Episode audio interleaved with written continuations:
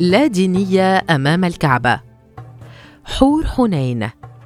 لنقل إنني فتاة في نهاية العشرينيات، ولنفترض أنني تعرضت في حياتي لمصائب كبرى. اتحدت مع مرض الاكتئاب المزمن لتكون مني شخصاً حزيناً أغلب الأوقات، ولنفترض كذلك أنه في أثناء رحلتي القصيرة جداً في الحياة تعلمت أن أي مبادئ وقناعات لم تختبر فهي واهية، لا يعتمد عليها ولا تعتبر جزءاً أساسياً من الفرد.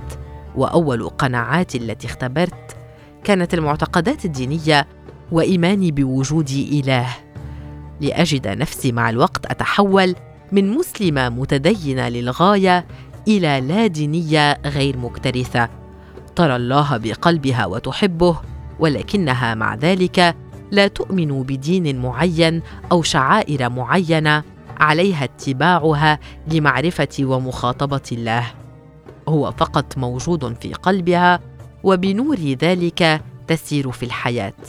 وجزافاً سنطلق علي حور حنين. حور من حوريات البحر الماكرة، وحنين من بقايا الحنان الموجود في نفسي بعدما أرهقتني الحياة وجعلت مني شخصاً صارماً. واليوم ستخبركم حور عن رحلتها غير المتوقعة لزيارة الأراضي المقدسة وأداء مناسك العمرة، حكاية صادقة عن تجربتها كاملة ترويها فقط لأنها مختبئة وراء اسم وهوية مزيفين. بشكل غير متوقع تماماً، وأثناء قيامي بأحد تلك الأشياء التي تعد من الكبائر في الدين الإسلامي، تلقيت مكالمة هاتفية ملخصها أنني سأكون في السعودية خلال أسبوع تقريباً. ليس الهدف من الزيارة هو أداء مناسك العمرة، ولكنها ستكون عرضاً جانبياً لرحلة عمل، فقط علي استخراج جواز سفر سريع، ولحسن الحظ هذا متاح في بلدي. يمكن اعتبار العمرة والالتزام بمعايير الدين الإسلامي كالصلاة وارتداء الحجاب أشياء إضافية لرحلة قد تكون ممتعة، وظهر هنا السؤال: هل سأكون مهتمة بوجودي في مثل هذه الأجواء التي أصبحت بعيدة كل البعد عن تفضيلاتي في الحياة؟ لتظهر الإجابة لاحقاً في دماغي أنه لا داعي لأخذ موقف ضد ديانة معينة فقط لأننا انتمينا إليها في يوم من الأيام، وأنه بالتأكيد سأكون مهتمة حقاً بالذهاب لرؤية أو أداء مناسك التقديس المسيحي أو مشاهدة الروتين اليومي لراهبي التبات عن قرب، وبالتالي لا داعي لرفض الصفقة برمتها بسبب رواسب مشاعر لدين كنت أنتمي إليه. بدأت رحلتي في استخراج جواز السفر السريع، وفي حياتي بأكملها لم أتعرض لمعاكسات مستمرة في استكمال شيء ما مثل ما حدث معي في استخراج هذا الجواز اللعين، حتى بعدما دفعت ضعف المبلغ المالي الذي من المفترض أن أدفعه، الذي هو ثلاثة أضعاف مبلغ استخراج الجواز غير السريع.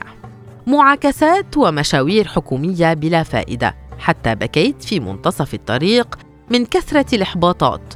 وهنا مزح صديق معي: شكل ربنا مش عايزك ولا إيه؟ وكان هذا المزاح هو بداية ثورة من غضب لم يهدأ أبداً. لماذا لا يريدني الله؟ أو بمعنى أدق، لماذا ينصب أحدهم نفسه في موقع الحكم إن كان الله يقبلني أم لا؟ ومع التحضيرات الفعلية للسفر والتي تتضمن حزم الحقائب وتجهيز الملابس المناسبة للسفر، أدركت أنني حينما وافقت على هذه الصفقة نسيت أنني سأتخلى عما حاربت كثيراً للحصول عليه: هويتي. في رحلة معرفتي بانتماء الديني الحقيقي وهو اللادينية، كان عامل الحجاب من أهم العوامل التي ساعدتني على معرفة أن هذا الطريق ليس بطريقي. فكرة وجوب تغطية شعر المميز الذي يعبر عن هويتي بشكل كبير لم تكن مقنعة لي إطلاقاً، وأثناء خلعي للحجاب كانت إجابتي لسؤال ألا تخافين الله هي الإله الذي أعبده أكبر من أن يلعني بسبب شعري، والكثير الكثير من الكلام عن عدم منطقية القصص التي تتعلق بالفروض ووصفها بقصص الأطفال. وبسبب قوانين البلد وظروف شخصية اضطررت لارتداء الحجاب قبل وصول المطار في بلدي، ومع الوقت وقبل وصولي حتى للأراضي المقدسة بدأ الندم، الندم الذي يصل لحد الاختناق. بدأت أدرك مدى خطأ قراري. الحقيقة أنه كل ما كنت أفعله في الأعوام الماضية هو أنني عامدة أحط نفسي بمن يشبهونني فقط، دينياً وفكرياً وحتى شكلياً. بالتالي أصبح وجودي في مكان مع أناس لا أتلاقى معهم في أي منطقة مشتركة مأزق حقيقي لي، خوف مستمر من الحكم علي لأي سبب، بداية من أظافر الملفتة للنظر التي بالمناسبة لم أستطع التخلي عنها بأي شكل، وصولاً لأفكاري التي بالتأكيد لا تناسب المجتمع المحيط بي.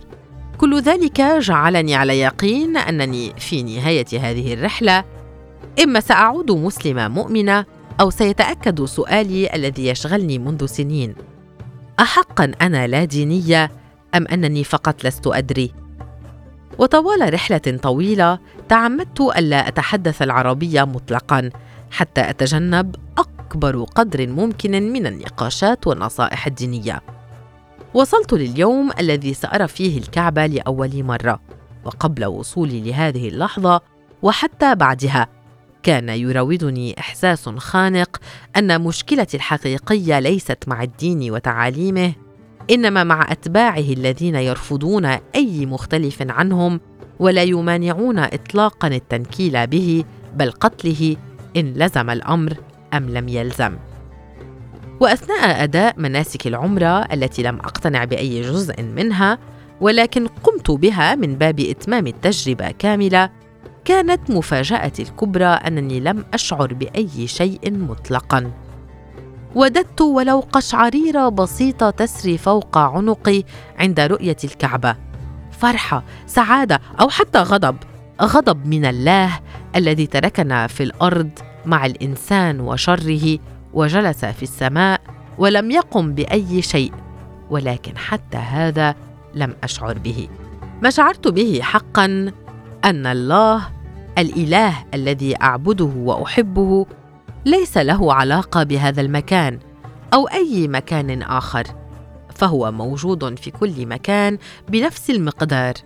وعدت وأنا الآن فقد أدري أنني ما زلت لا أدرية، عدت وأنا على يقين أن إيماني بالله أكبر من أن يقولب في دين واحد فقط.